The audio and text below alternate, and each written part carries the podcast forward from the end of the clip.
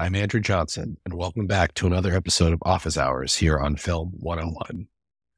It's been two weeks since our last episode, and I've crisscrossed the country in that span for a family vacation. That meant plenty of time for movies, albeit on a small screen in the vicinity of a tray table, and also plenty of time to pick up a cold. Apologies for the nasal nature this time around. We begin with The Marvels, which just debuted on Disney Plus after an underwhelming box office performance at the end of the last year. I'm of two minds about this film. The first one understands perfectly well why this didn't do well. In fact, it wonders what took so long for everyone else to figure out that Marvel Cinematic Universe films are formulaic and serve their own regeneration and progression more than they do complete stories.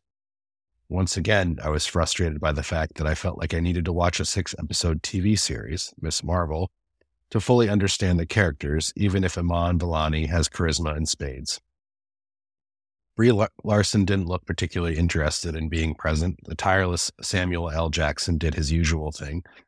I've already forgotten much of what happened in the film, and I imagine in a year's time I'll remember nothing of it. The other mind had just enough with this, especially considering it was airline entertainment.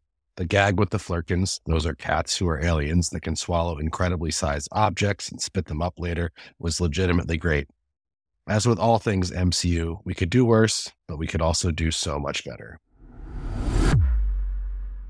Speaking of sci fi that has its moments, The Creator is streaming now on Hulu.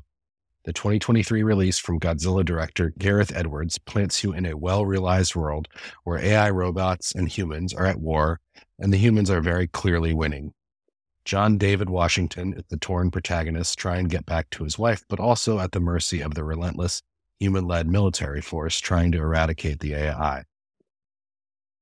Edwards very clearly has a gift for this sort of world building, and while I found the creator to be aimless at times, I would also watch a sequel in a heartbeat.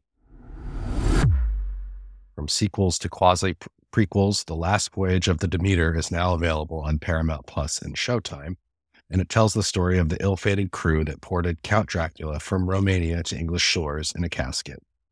Based on the captain's log and Bram Stoker's source material, this is a straightforward horror film on a ship and is very much not worth your time. Perhaps it was my seat on the plane, but this has some of the worst lighting I have ever seen in a film. Keep in mind, most of it takes place at night. I might have been more scared if I could tell what the heck was actually going on, but as I couldn't, this wound up being a long couple of hours. It was a nice role for Corey Hawkins, though. The final 2023 release of this two week window is Bottoms, which is streaming now on Amazon Prime. I don't really know what I was expecting. I guess a straightforward, raunchy lesbian teen sex comedy. Anyway, Bottoms is quite a bit more than that, mixing in jokes that would fit in that kind of movie with the kind of surrealism where the no good football players wear their jerseys all day, every day at school. This is just a super funny film, and that's down to a great script as well as the charisma of co-leads Rachel Sennott and Ayo Edebiri. I saw a couple of great comedies from 2023, this one and the Jennifer Lawrence vehicle No Hard Feelings, and I am begging Hollywood to put more of these in the theater. I'll go see them, honest.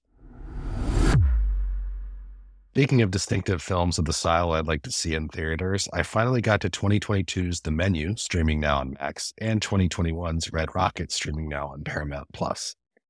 Each feels very much of the Trump era in their own distinct ways. The menu is an indictment of the elite who wall themselves off from the rest of us, in this case on a literal private island, only to incur the wrath of the commoners who still like a good solid cheeseburger. I don't claim to speak for Tony Bourdain, but this felt like one of his signature rants bent toward the horror genre. And it's another great role for the peerless Ralph Fiennes, who, as usual, takes apart and makes the notion of anyone else having it unimaginable. Red Rocket, meanwhile, seems to embody the id of the Trump movement itself, with directors Sean Baker and star Simon Rex teaming up to nail the core animating principle of that movement. Nothing is ever your fault, and you take way too much credit for the most basic, decent, responsible acts in which you engage. I'll be thinking a great deal about Red Rocket for years to come. As for the last few weeks, that will do it for this latest installment of Office Hours. I'll, of course, get to a few more films in the week ahead, but I also wanted to let you all know that my best of 2023 list will be released on InRealDeep.com today, the same day as the release of this episode. Look out for that annual tradition along with the corresponding podcast episode on In Real Deep with my erstwhile partner, Steve Semino. We're excited to talk 2023 and look ahead to the Oscars in a few weeks. See you then.